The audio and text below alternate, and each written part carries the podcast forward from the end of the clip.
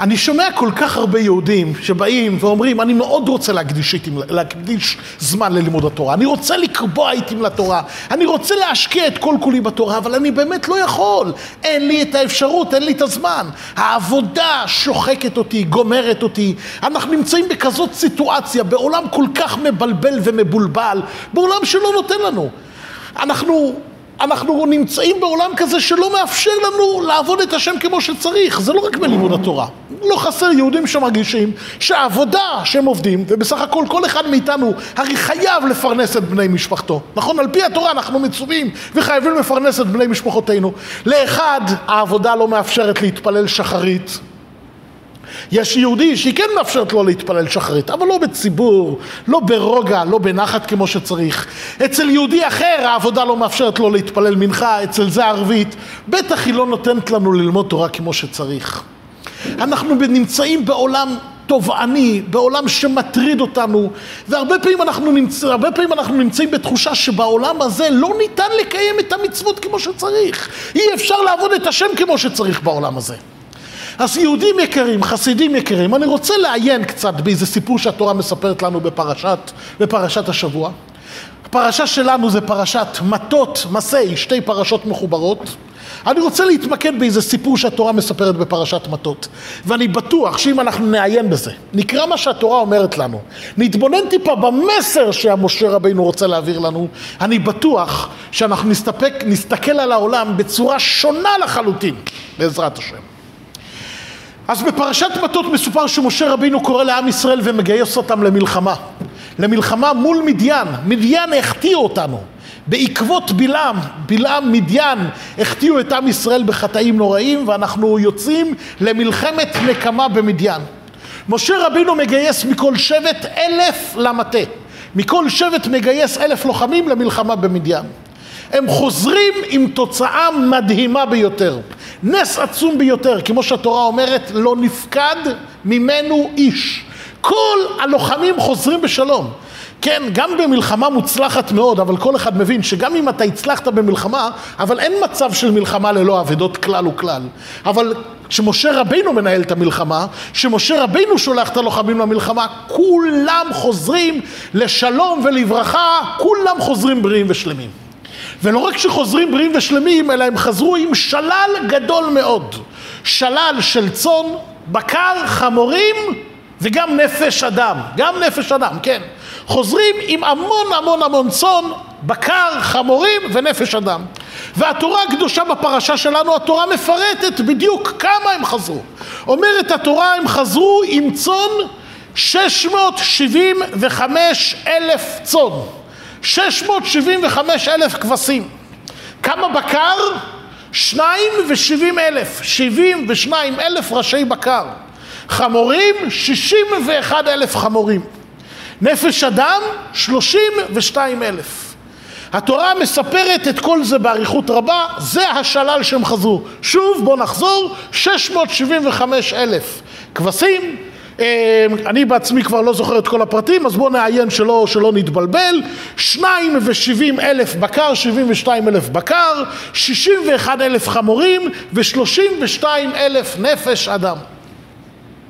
משה רבינו מצווה, כמובן, בשליחות הקדוש ברוך הוא, לקחת את כל השלל הזה ולחצות אותו לשניים. למה לחצות לשניים?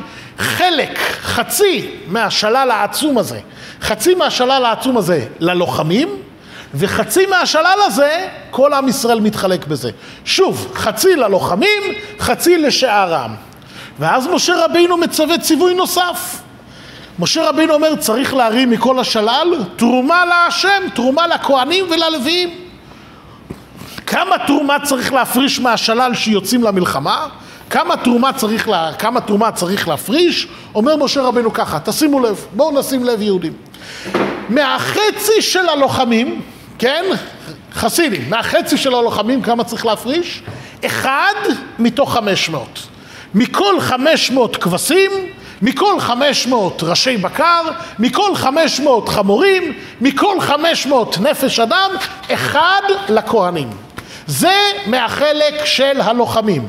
שוב, מהחלק של הלוחמים, מכל חמש מאות כבשים, קח אחד, תן לכהן, תן לאלעזר הכהן. זה מהחצי של הלוחמים, שוב. מהחצי של שער העדה, מהחצי שהולך לשער עם ישראל, נותנים אחד מחמישים. מהחצי של הלוחמים, אחד מחמש מאות. מהחצי שהולך לשאר עם ישראל, נותנים אחד מחמישים, וזה הולך ללוויים. שוב, אחד מחמש מאות לכהנים, אחד מחמישים ללוויים. זה, שוב נחזור, זה מהחצי של הלוחמים, וזה מהחצי של שאר עם ישראל. ופה קורה פה דבר מעניין. אנחנו יודעים שהתורה שבכתב מאוד מאוד מאוד מקצרת. התורה שבכתב מאוד מאוד מקצרת. כל דיני שבת, דוגמה, כל דיני שבת כתובים בפסוקים בודדים ביותר בתורה. בכמה פסוקים, על כמה פסוקים, מכמה, מתוך כמה פסוקים בתורה, לומדים עשרות ואולי מאות אלפי הלכות שבת מכמה פסוקים בודדים, כן?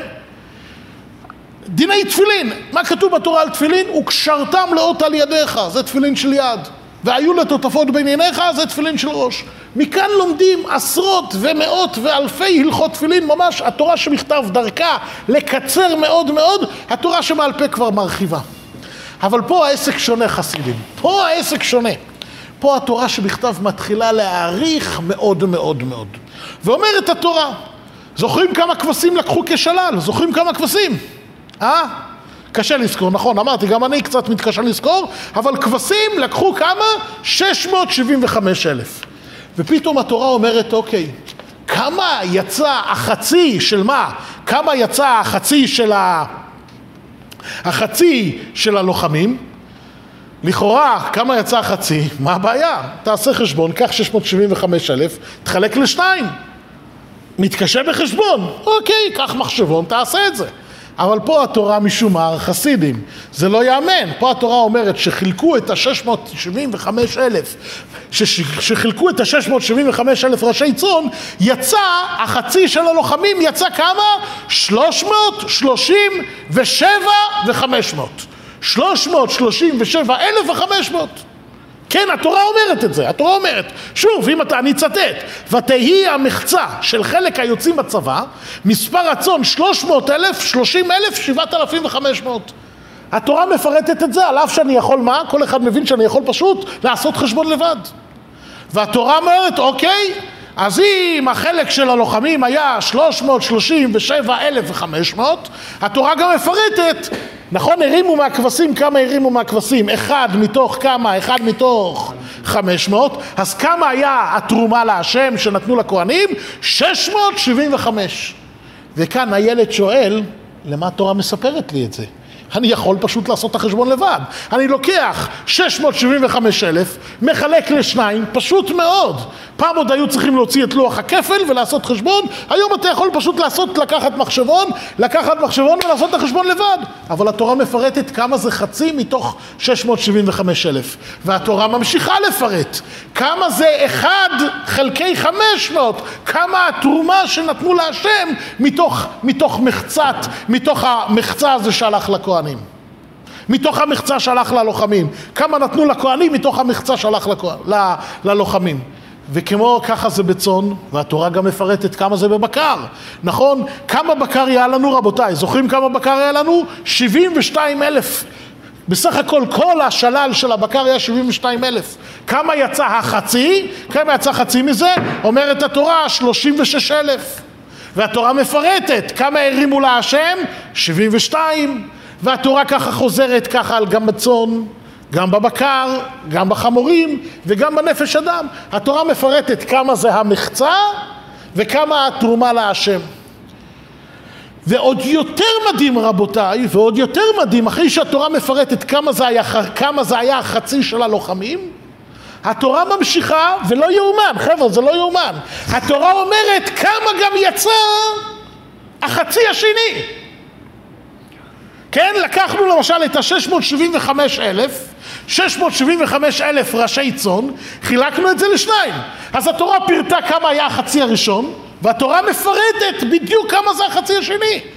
וריבונו של עולם, שוב השאלה שנזעקת, השאלה שפורצת פה, למה התורה מספרת לי את זה? למה התורה מספרת לי? הרי אם אחרי שאחרי אמר, אחרי, א' בכלל לא צריך לספר כמו שאמרנו, אני יכול, לעשות, אני יכול לעשות חשבון לבד, אבל אם התורה כבר החליטה לספר לי כמה זה החצי הראשון, ברור, ברור שאותו מספר, ברור שאותו מספר זה גם החצי השני. אבל התורה מפרטת כמה זה כל חצי, כמה זה החצי הראשון וכמה זה החצי השני. והתורה גם מפרטת כמה יצאה תרומה להשם מהחלק של הלוחמים. למה התורה כל כך מעריכה? למה התורה מספרת לי את הדברים הכל כך פשוטים שאני פשוט יכול לעשות חשבון לבד רבותיי?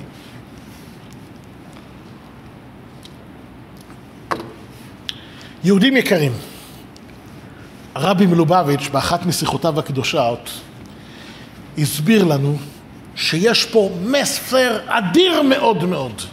מסר חשוב מאין כמותו. מסר שבעצם אני חושב שזה תשובה לכל אלה ש...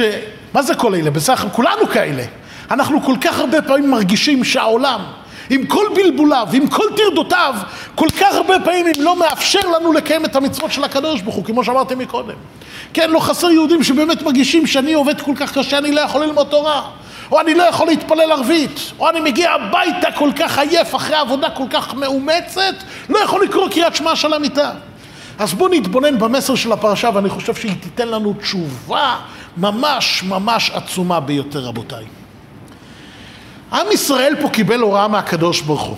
עם ישראל קיבל פה הוראה מהקדוש ברוך הוא. קיבל הוראה מהקדוש ברוך הוא להפריש תרומה. כן, בואו ניקח למשל את החצי של הלוחמים, כן, החצי של הלוחמים, כמה היה תרומה לכהנים? אחד מתוך כמה? אחד מתוך חמש מאות. אבל הקדוש ברוך הוא ציווה אותנו עוד משהו. ממחציתם תיקחו. מה הכוונה ממחציתם תיקחו? אז מוסבר פה שהכוונה היא שהתרומה לכהן תקיף את המחצית כולה. שלא יישאר שום בקר, שלא יישאר שום צאן, שלא יישאר שום חמור שממנו לא נלקחה תרומה. מה הכוונה? מה הכוונה? אז בואו נזכר חסידים, כן? בואו נאריך טיפה, טיפה טיפה נאריך. יש לנו, אני רוצה להביא דוגמה ממשהו אחר. יש לנו מצווה שנקראת מעשר בהמה, נכון?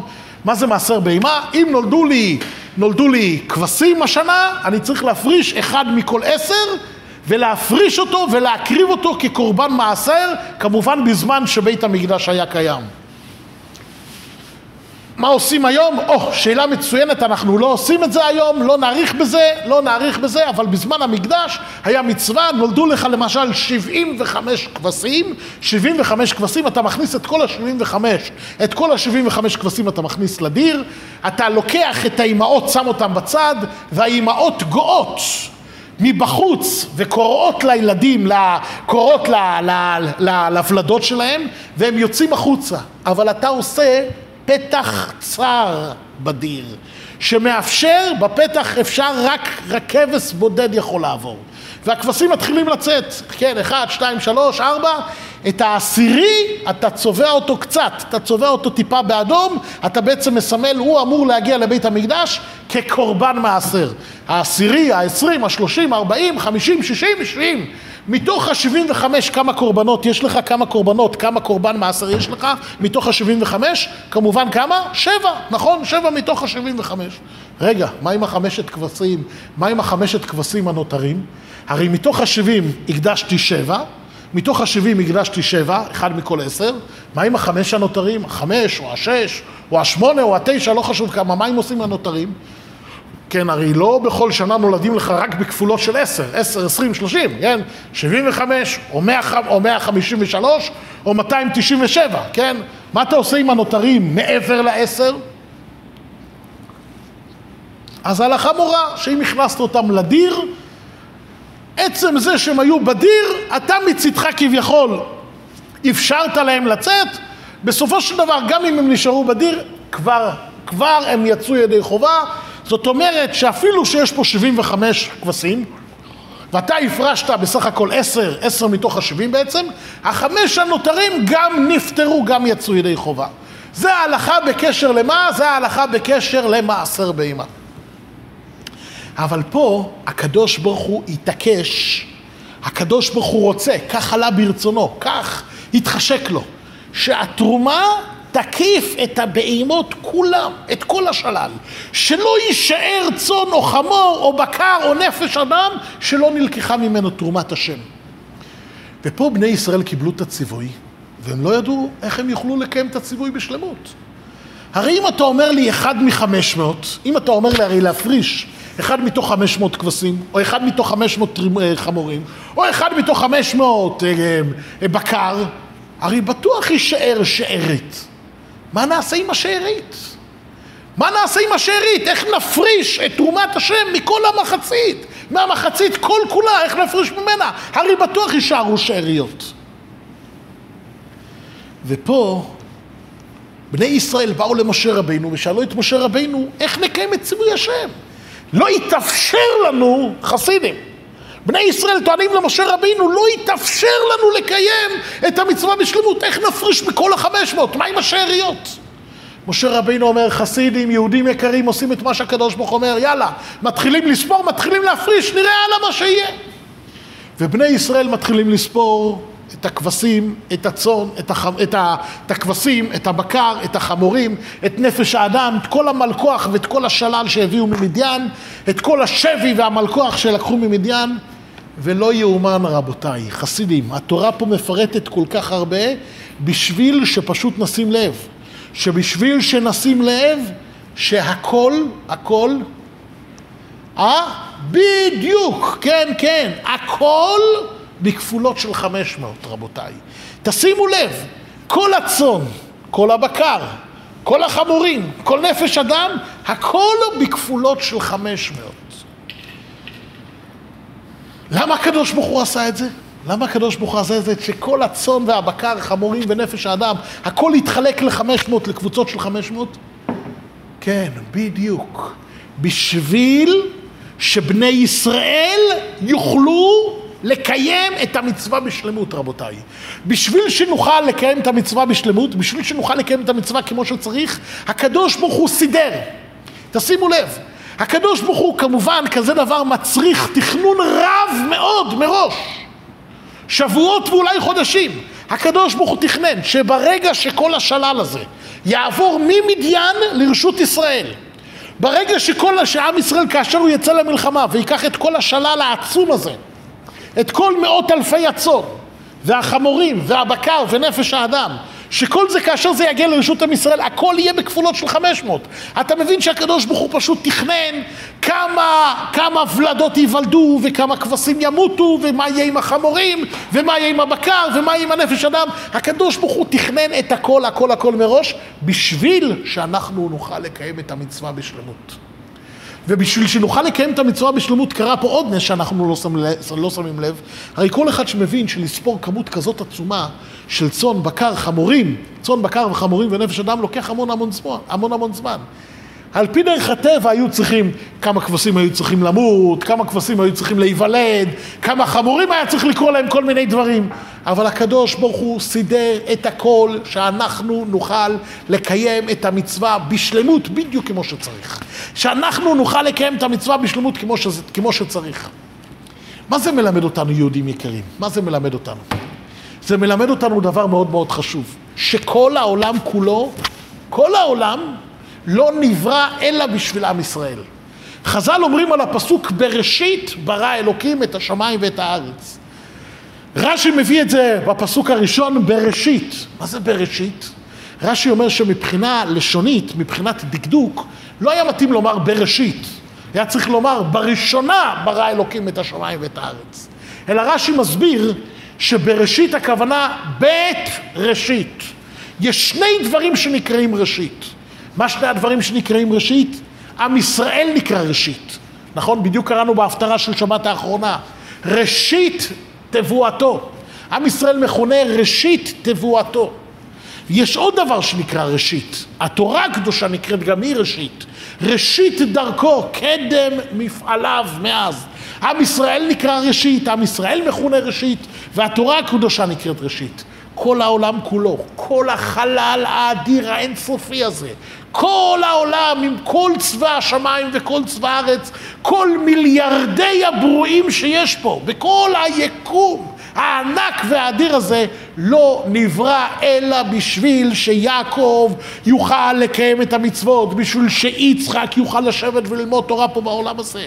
כל העולם לא נברא אלא שבשביל שיהודי ייקח תפילין ויניח תפילין, בשביל שיהודי יתפלל שחרית ומנחה וערבית וקריאת שמע של המיטה ויהודי יקיים ציצית ותפילין ומצה ולולב ואת כל המצוות המוטלות עליו.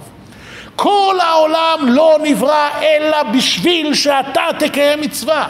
זה ה-DNA של העולם, זה הגנים של העולם, זה התכלית, זה כל הקיום של העולם, זה המהות של העולם, שאתה תקיים מצווה. אם אנחנו נזכור, אז ברגע שמתעורר אצלנו קשיים, ברגע שמתעורר אצלנו קשיים, נזכור את המהות של העולם.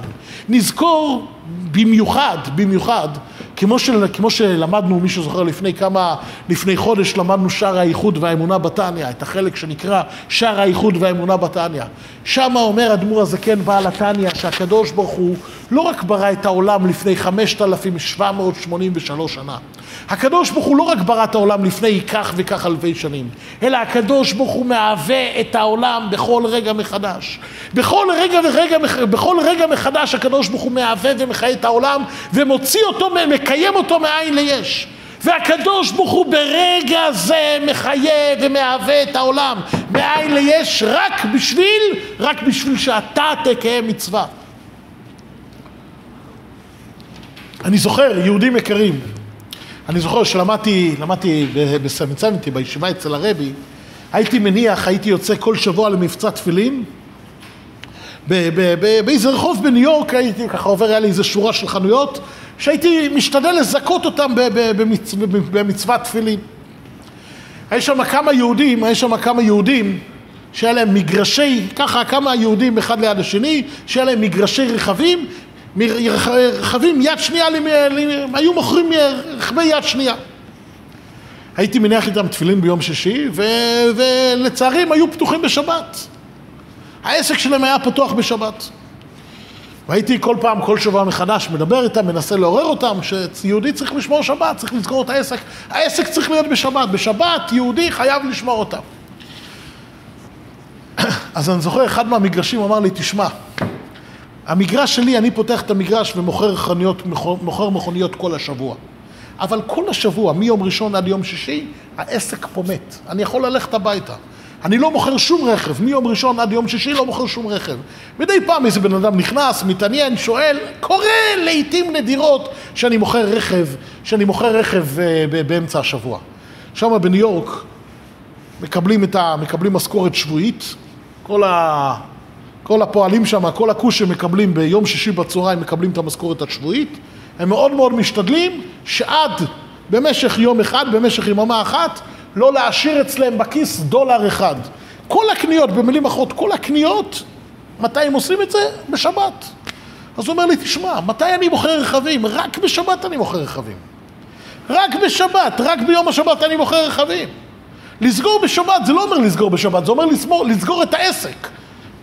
יום ראשון, שני, שלישי, רביעי, חמישי, שישי, לא מוכר כלום, רק בשבת נמכר, רק בשבת נמכר. אה, זה היום, זה יום של העסקים. מה אני אעשה? אמרתי לו, תשמע, יהודי יקר, אני אגיד לך את האמת, ככה אמרתי לו. אתה שואל אותי, אני נמצא בסיטואציה, אתה מדבר איתי על סיטואציה שאני מעולם לא, לא, לא, לא עמדתי בזה. אני מעולם לא עמדתי בכזה ניסיון. אני מגיל אפס שומר שבת, לא, לא היה לי באמת קשיים אמיתיים כמובן על שמירת שבת. אמרתי לו, תשמע, אני מאוד מאוד מעריך אותך, באמת, יש לך פה ניסיון קשה, אבל תשמע, אין לי מה לענות לך איך הקדוש ברוך הוא ישלח לך את הפרנסה אם תסגור בשבת. אתה, הרי, טוען, הרי אתה טוען טענה באמת, טענה באמת מהותית מאוד, כן? רק בשבת, פה זה היום שאתה מוכר את הרכבים. אבל דבר אחד אני בטוח, אין לי שום ספק, אין לי שום ספק, שני דברים אני בטוח. שא', שיהודי חייב לשמור שבת. זהו, זה דבר אחד. ב', ששבת היא מקור הברכה, נכון? כל העם, כל העם היהודי אומר בפיוט המפורסם בלכה דודי, לקראת שבת לכו ונלכה, כי מה? כי היא מקור הברכה, שבת היא מקור הברכה. חייבים לשמור שבת, בזה אני בטוח. ושבת מקור הברכה, אני גם בטוח. איך אלוקים ישלח לך את הפרנסה, אני לא יודע. אבל זה, בזה, זה, זה אני כן יודע. אוקיי, לקח זמן, לקח זמן, בסופו של דבר הוא סגר את העסק. הוא סגר, אה, סליחה, סגר את העסק בשבת. סגר את העסק בשבת. הוא סגר את העסק בשבת, יהודים יקרים, ובאמת העסק נסגר. לעסק לא היה קיום, כן? כל הקיום שלו היה, כל הקיום שלו היה אך ורק מיום השבת. העסק נסגר, אני הרגשתי ככה מה שנקרא מאוד מאוד מבואס, אבל תוך שבוע, שבועיים הוא פתח עסק חדש של האלקטרוניקה במקום אחר, והוא הצליח מאוד מאוד מאוד פי כמה וכמה מאותו עסק, מאותו עסק של, ה, מאותו עסק של הרכבים. אנחנו לא יודעים חשבונות של עולם, אנחנו לא יודעים איך הקדוש ברוך הוא ישלח את הפרנסה, אבל דבר אחד בטוח לנו, דבר אחד בטוח, שהעולם הזה, רבותיי, אז בואו נזכור את זה, שאני מרגיש קשיים על לימוד תורה, שאני מרגיש קשיים עם שחרית או ערבית או מנחה או מה שלא יהיה, שאני מרגיש איזה קושי, אני מרגיש שהעולם שאני שרוי בו, הסיטואציה שאני נמצא בו, מקום העבודה שלי לא מאפשר לי לקיים תורה ומצוות, בואו נזכור דבר אחד, בראשית ברא אלוקים. את השמיים ואת הארץ, השמיים והארץ וכל צבאיהם, כל מה שקיים פה, אמרתי עוד פעם, מיליארדי הברואים, כל החלל והיקום האדיר והאינסופי הזה נברא בשביל שאתה, כן, ואתה ואני נקיים את המצוות. רק בשביל זה זה נברא. בוא נראה, מה, בוא נזכר עוד פעם בפרשה שלנו. הקדוש ברוך הוא נתן לנו מצווה. בהתחלה זה היה נראה שבלתי ניתן לקיים את המצווה. איך נפריש, איך נפריש תרומה מכל המחצית? איך נפריש תרומה מכל המחצית? מתברר שעושים את רצון השם, אתה מגלה שהעולם תפור. העולם הוא בדיוק, איך אומרים, איך אומרים פה באשקלון, כמו כפפה ליד. העולם חסידים יקרים, יהודים יקרים, העולם בשטחיות, בהשקפה ראשונה והשקפה שטחית, ותרשו לי לומר, בהשקפה רדודה, הוא מפריע לך לעשות את רצון השם. אבל כשאתה מתבונן ואתה לא נרתע מקשיים, אתה לא, אתה קצת מתבונן לעומק, אתה מגלה שהעולם הוא המקום המתאים ביותר לקיים את כל רצון השם, את כל התרי"ג מצוות. רמ"ח מצוות תעשה, שעשה מצוות לא תעשה, כמובן כל המצוות מן הרבנן, ואת כל מנהגי ישראל הקדושים. הקדוש ברוך הוא, לא רק, שמה, לא רק שאפשר לקיים מצוות בעולם, לא רק שבעולם הזה אפשר, לא רק שבעולם הזה ניתן, על אף החושך של העולם ניתן לקיים בו מצוות. העולם הוא בעצם המקום הטבעי, המתאים ביותר לעשות בו את רצון השם. תודה רבה יהודים יקרים.